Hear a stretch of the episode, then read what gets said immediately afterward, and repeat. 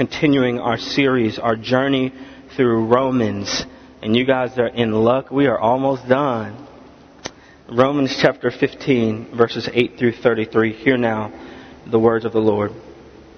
For I tell you that Christ became a servant to the circumcised to show God's truthfulness in order to confirm the promises given to patriarchs and in order that the Gentiles might glorify God for His mercy.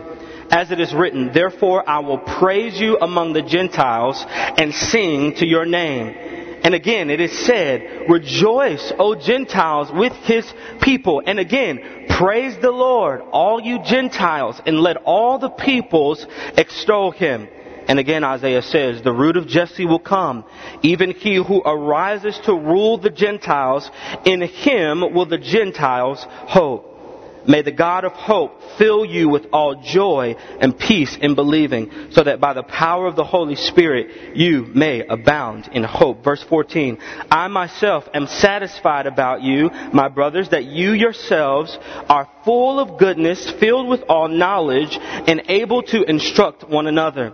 But on some points I have written to you very boldly by way of reminder because of the grace given me by God to be a minister of Christ Jesus to the Gentiles in the priestly service of the gospel of God so that the offering of the Gentiles may be acceptable, sanctified by the Holy Spirit. In Christ Jesus then I have reason to be proud of my work for God. For I will not venture to speak of anything except what Christ has accomplished through me to bring the Gentiles to obedience by word and deed, by the power of the signs and wonders, by the power of the Spirit of God, so that from Jerusalem and all the way around Illyricum I have fulfilled the ministry of the gospel of Christ, and thus I make it my ambition to preach the gospel not where Christ has already been named, lest I build build on someone else's foundation. But as it is written, those who have never been told of him will see, and those who have never heard will understand. This is the reason why I have so often been hindered from coming to you. But now, since I no longer have any room for work in these regions, and since I have no longer, no longed for you in passing as I go to Spain, and to be helped on my journey there by you, once I have enjoyed your company for a while. At present, however, I am going to Jerusalem, bringing aid to the saints. For Macedonia and Achaia have been pleased to make some contribution for the poor among the saints at Jerusalem. For they were pleased to do it, and indeed they owe it to them. For if the Gentiles have come to share in their spiritual blessings, they ought also be of service to them in material blessings. When therefore I have completed this and have delivered to them what has been collected, I will leave for Spain by way of you.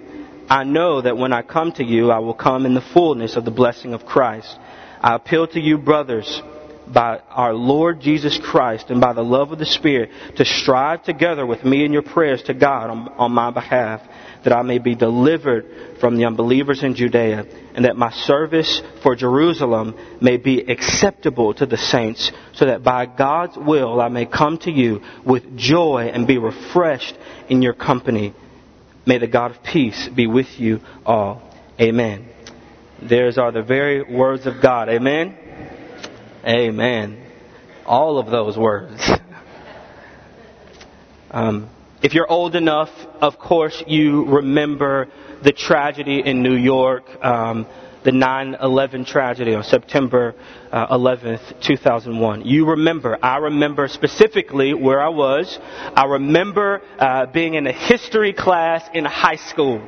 Uh, and, and I remember sitting there and we were watching all of the news on national news. We were watching TV and seeing all of these things transpire. We were hearing commentary about all that's happened. Thousands of people perished. Planes flew into the Twin Towers at the World Trade Center. You know the story. This was crazy. Uh, this was one of the hugest tragedies in uh, American history. And so there in New York, you've, you've got people that are broken and hurting and so much pain happening in one city at one time. But then there's this church.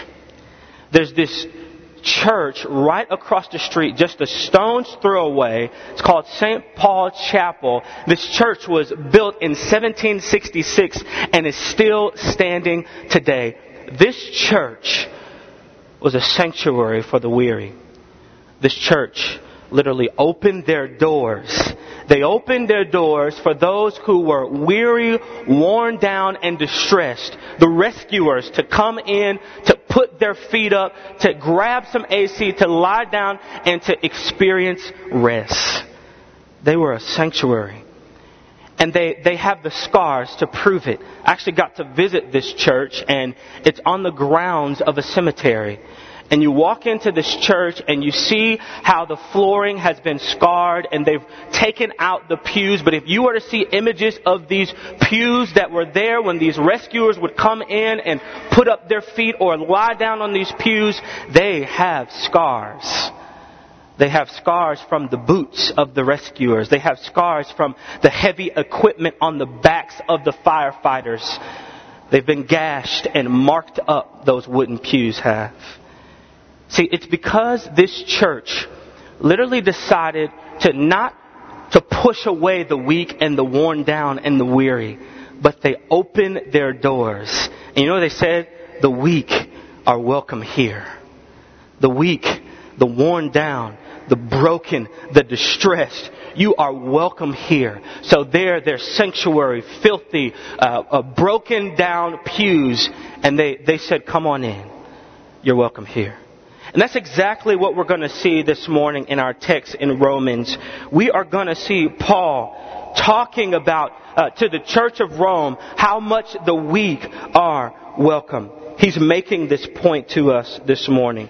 See, the church is a place for the people that don't have a good family name.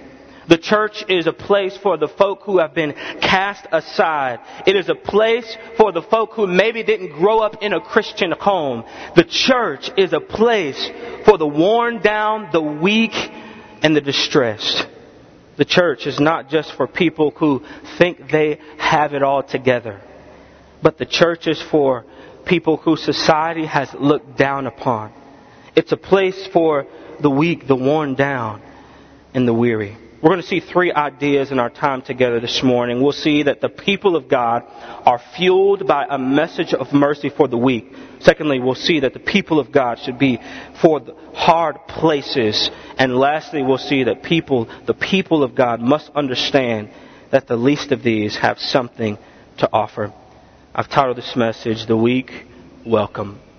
Let's pray before we jump into the Word. Father, thank you that your word tells us that broken, messed up people like us are welcome in your house. And Father, I pray that you would make it crystal clear to us this morning that very message that the weak, the worn down, the broken, the least of these are welcome in your church.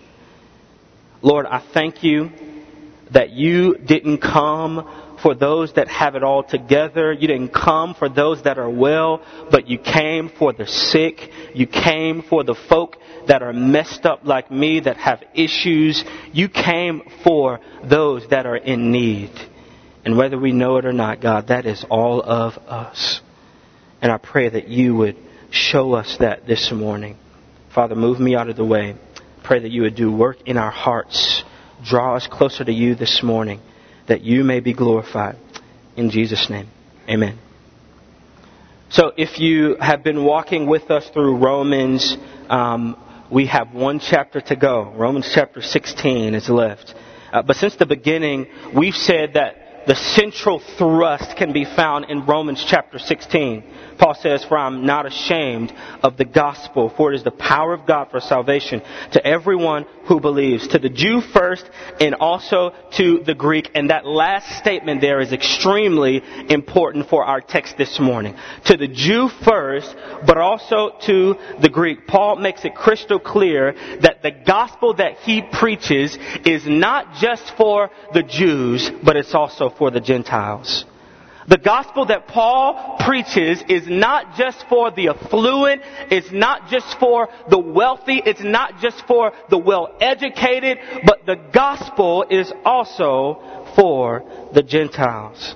It's for the least of these. Paul goes on to explain our need for salvation. He says in Romans 3 that all of us have sinned. All of us are broke down, busted, and disgusted. All of us have sinned and all of us have a need for Jesus. He says in Romans chapter 6 that because of that sin, what we really deserve is death. We really deserve an eternal separation from the Father. Then in Romans chapter 9, Paul begins to explain how God works out this salvation. Then in Romans chapter 11, uh, we said that Paul transitions from the beginning of uh, Romans up to Romans chapter 11. He begins to transition from what we should know to how we ought to live. He tells us that we should love our neighbors. He tells us to be a living sacrifice. He tells us to love one another. And he tells us to love our enemies. Then we come to chapter 15. And I've got to tell you that I love what Paul has done here. Verse 1 says, We who are strong have an obligation to bear with the failings of the weak and not to please ourselves. Verse 1 in chapter 15, We who are strong have this obligation to bear with the failings of the weak and not to please ourselves. You can send your emails to Richard for what I'm about to say here. Um, but here's what Paul is saying. Get this. Paul is saying, I'm not just calling you to be against abortion, but I'm calling you to go to the adoption line. We who are strong. He's saying, I'm not calling you to be a firm believer in trickle down economics, but I'm calling you to open up your pocketbooks. Paul is saying we who are strong need to be responsible for bearing the burdens of the weak. As we come to our text, one of the primary ideas we need to see is that the people of God ought to be fueled by a message of mercy for the weak the people of God ought to be fueled by a message of mercy for the weak. Paul uses the words the Gentiles, the Gentiles, the Gentiles over and over again. And if there were a caste system in the first century, I gotta tell you that the Gentiles would be at the very bottom. They were the bottom feeders. They were the least of these. And you know the story, the Jews and the Gentiles could not stand one another. That's why we see in Romans over and over again Paul reminding the Roman church that, hey, this is a gospel that is not just for you, but it's also for the Gentiles. Yeah, they eat different things than you eat. And yeah, they, they have different practices and worship styles than you have. But the gospel that I come to preach to you, the gospel of Jesus, the, the Savior of our salvation, He is for, not just for the Jews, but He is also for the Gentiles.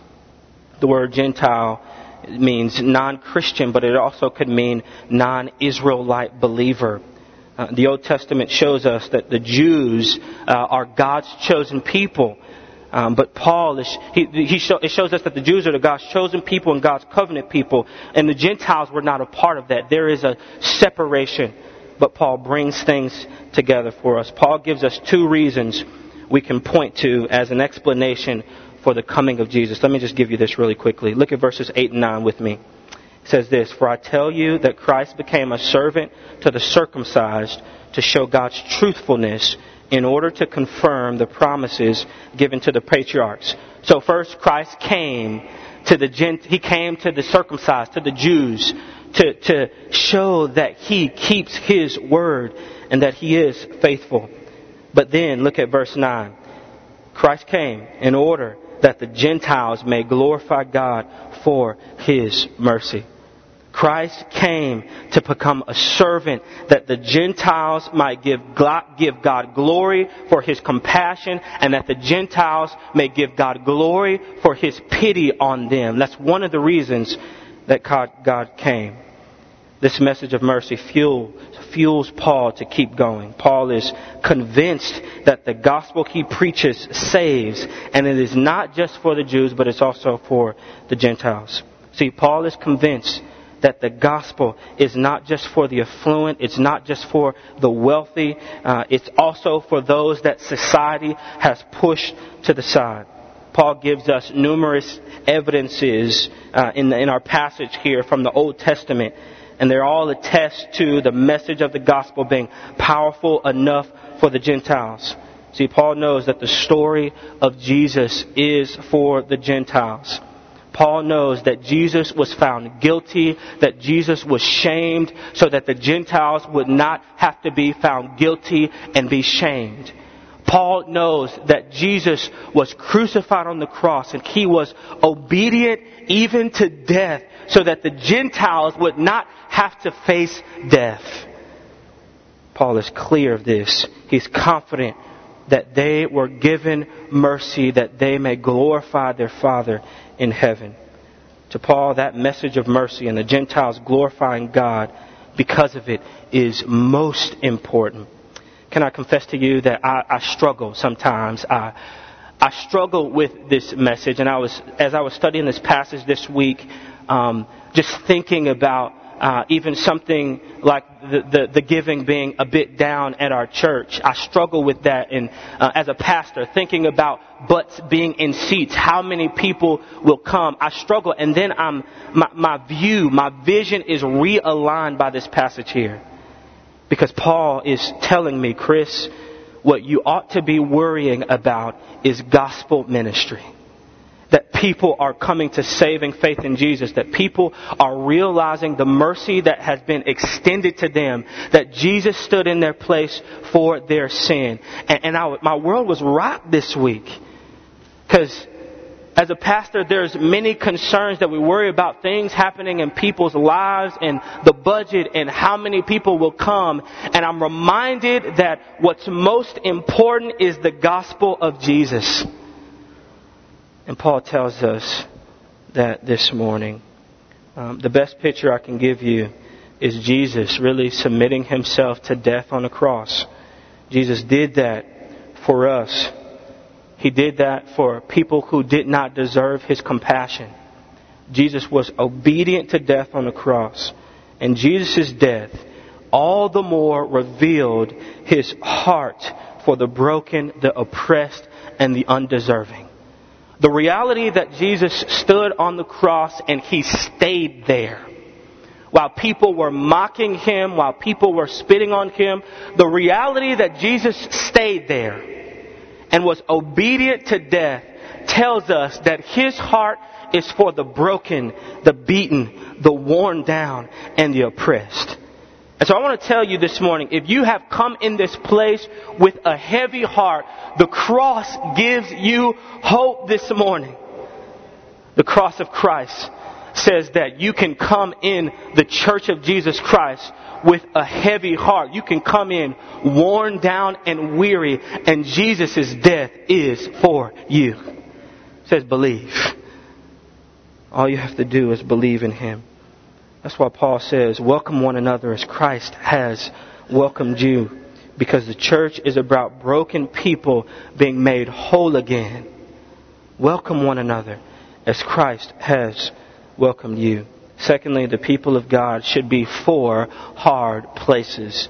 The people of God should be for hard places. Look at verse 14 with me. I myself am satisfied about you, my brothers, that you yourselves are full of goodness, filled with all knowledge, and able to instruct one another. Then in verse 15, but on some points I have written to you very boldly by way of reminder because of grace given me by God. Verse 16, to be a minister of Christ Jesus to the Gentiles in the priestly service of the gospel of God, so that the offering of the Gentiles may be acceptable, sanctified by the Holy Spirit in Christ Jesus. Then I have reason to be proud of my work for God. Here's what Paul is saying. Paul's saying, I have I keep reminding you over and over again, Jews, that what God has called me to is not just a ministry to you, but He's also called me to a ministry for the Gentiles. And Paul knows that that's not comfortable. But he's saying, Paul, Paul is telling the Jews, the church of, of Rome, look, Jesus has called me not just to the affluent, but He's also called me to those that are beaten down, those that are weary. But on some points He says, I have written to you boldly to remind you. He's reminding them over and over again what His ministry is all about. He's reminding them that his, the church is not just for those who know all about Jesus, but it's for the broken down.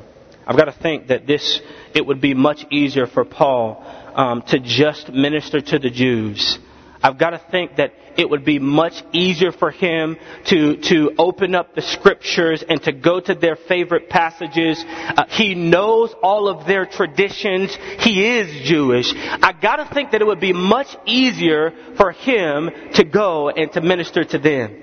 And Paul can grow these big synagogues filled with all Jewish people.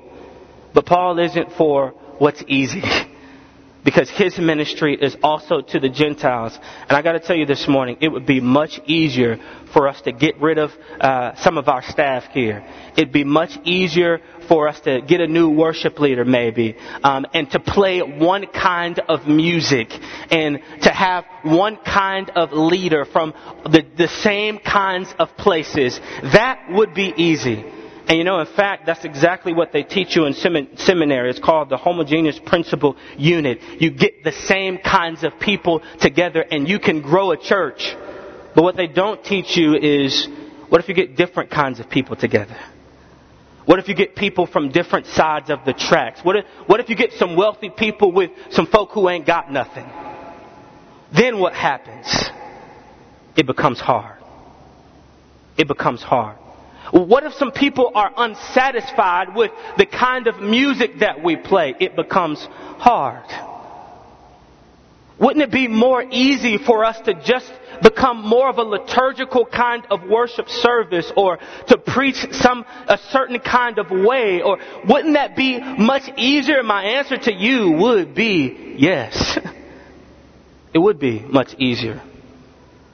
And after almost four years of worshiping on Sunday mornings, our church would probably be larger. We'd probably have a larger budget. But is that what God is calling us to? And what I see over and over again in Romans is that Paul is saying God has not just called me to those who are affluent, who know the, the, the five points of Calvinism, but he's also called me to people who don't have it all together. That's Paul's message to us. Look at verse 20. And thus I make it my ambition to preach the gospel, not where Christ has already been named, lest I build on someone else's foundation, but as it is written, those who have never been told of him will see, and those who have never heard will understand. Do you see that? Paul's intentionally going to tough places. Paul is making it his business to go where nobody has ever heard. I remember um, back uh, several years ago, uh, I, I, went to Honduras and we are in the mountains of Yoro. Uh, we're in the mountains for over a week and there's no running water. Um, our showers consist of baby wipes a couple times a day. Um, there's nothing there. There's no electricity. Um, and so, in some, some places can't even afford outhouses, but some of the villages there in the mountains on the mountainside, they do have outhouses. And I remember our team getting up on horses and traveling deep into the mountains with a translator to share the gospel. I remember the first time I met a person that had never heard of Jesus was in the mountains of Yoro. And it blew my mind because I'm just thinking this is just a few hours from Texas. This is nowhere. But yet, there are people who have never heard of Jesus. And Paul is saying, here's my mission. To go where people have never heard. To do hard things to not just be comfortable. And maybe God is calling some of you to do that, just, just that same thing this morning. Maybe God is calling you to do some hard things. Maybe He's calling you out of your own personal comforts. That's what Paul is doing this morning. See, the life of every believer is to be a witness. Acts 1.8 tells us, you will receive power when the Holy Spirit has come upon you, and you will be my witnesses in Jerusalem, in all of Judea and Samaria, and to the end of the earth. The life of every believer is to be a witness. We are called out of our comforts to be ambassadors even in tough places. What will you do? What will be the story of your life? Will it be resting in your personal comforts or will it be doing the hard things for the name and the fame of Jesus Christ? Lastly, the people of God must understand that the least of these, the weak, they have something to offer. I think it's worth noting the passion of Paul here uh, in our text, the passion of Paul for the work of the Lord. Look at verse 23. Paul says, I've longed for many years to come to you. Verse 24, I hope to see you in passing, and I want to enjoy your company. Verse 33, I want to be refreshed in your company. Let me say this if you are serving, if you are teaching, if you are a ministry leader, and it's leading you into bitterness, you're probably in the wrong place. Paul was excited to do the work of the Lord. He said, I long to come to you. I'm excited about meeting with you, and, I, and I'm looking forward to enjoying your company. The end of chapter 15 is essentially Paul saying to the church of Rome, I want to come to you and I'd love to spend time with you. Uh, please pray for me. Send me financial support. But notice verse 26 here.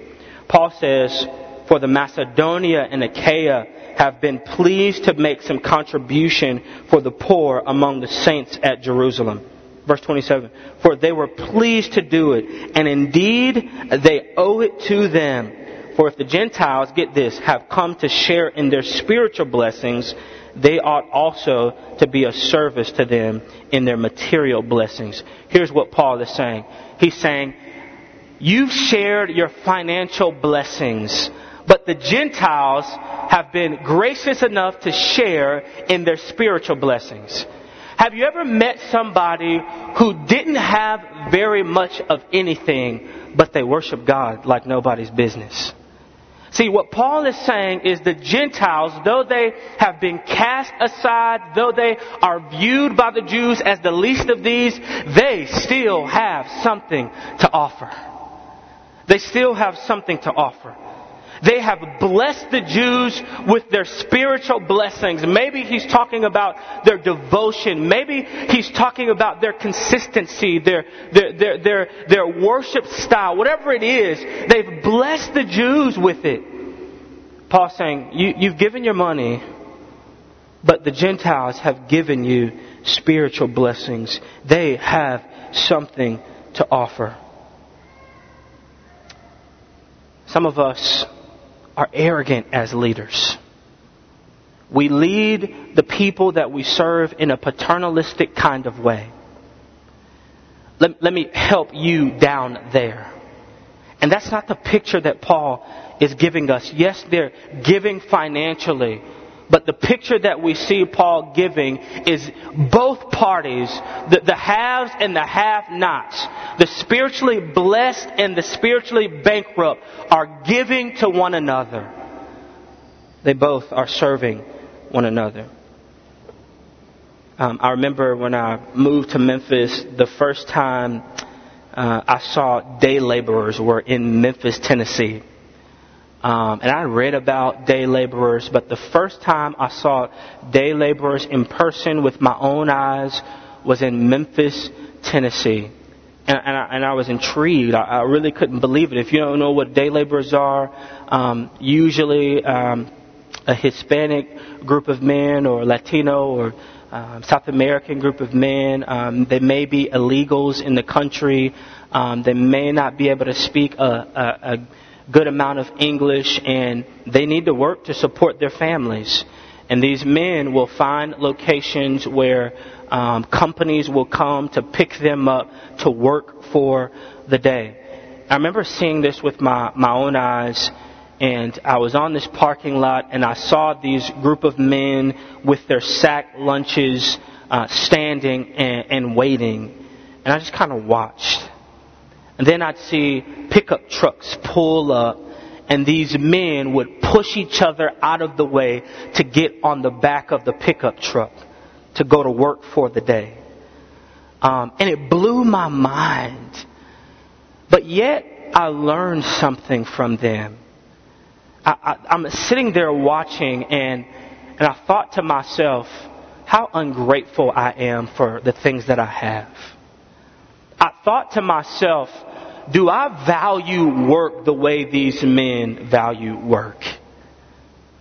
Am I a hard worker? Am I using the time that God's given me like these men are working hard for their families? Though society, many in the U.S. would see these men as the bottom feeders. They, they are cast aside. They, they would be the bottom of the caste system in the U.S. I learned something from them. My heart was blessed to, to see it, to see these men desiring to provide for their families.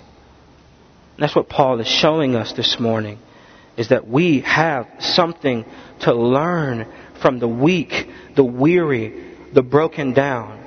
Friends, just as the St. Paul Church in New York, for one of the worst times in the U.S. history, just as that church opened their doors widely, we as the church ought to be willing to open our doors for people to proverbially put their feet up on the seats and to rest in Jesus' name.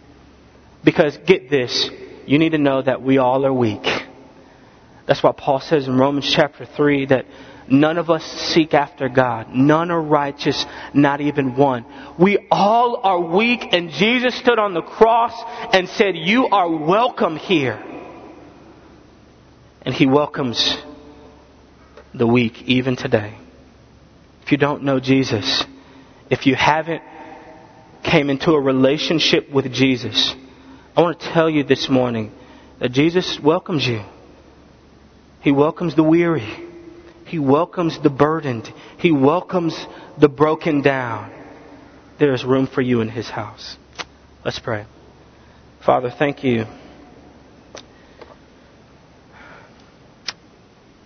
That you don't just cast us aside like society does. Thank you, Father, that in your church, in the, in the same way that there is room for those in South Bluffs, there is room for those in South Memphis. Thank you, Father, that you didn't just bring a gospel in Jesus for the affluent, but you gave us a gospel for those that are weak and tired and weary, those that don't have it all together those that come from broken families and have tattered pasts. Thank you, Father, that you are for the broken as well. And I pray that you would shore up in our hearts our need for you. Father, would you make real our need for the one true and the living God? Thank you for Jesus. Father, we as well pray that you would bless these offerings that we're about to receive, these tithes and these offerings, that you would multiply them for kingdom influence at Downtown Church and in Memphis, Tennessee, for kingdom influence in West Memphis and Marion, for kingdom influence. Lord, that you would give us big dreams for church planting, that you would give us big dreams for raising up leaders, that you would give us big dreams through these tithes and these offerings. Thank you for all that you've done. In Jesus' name, amen.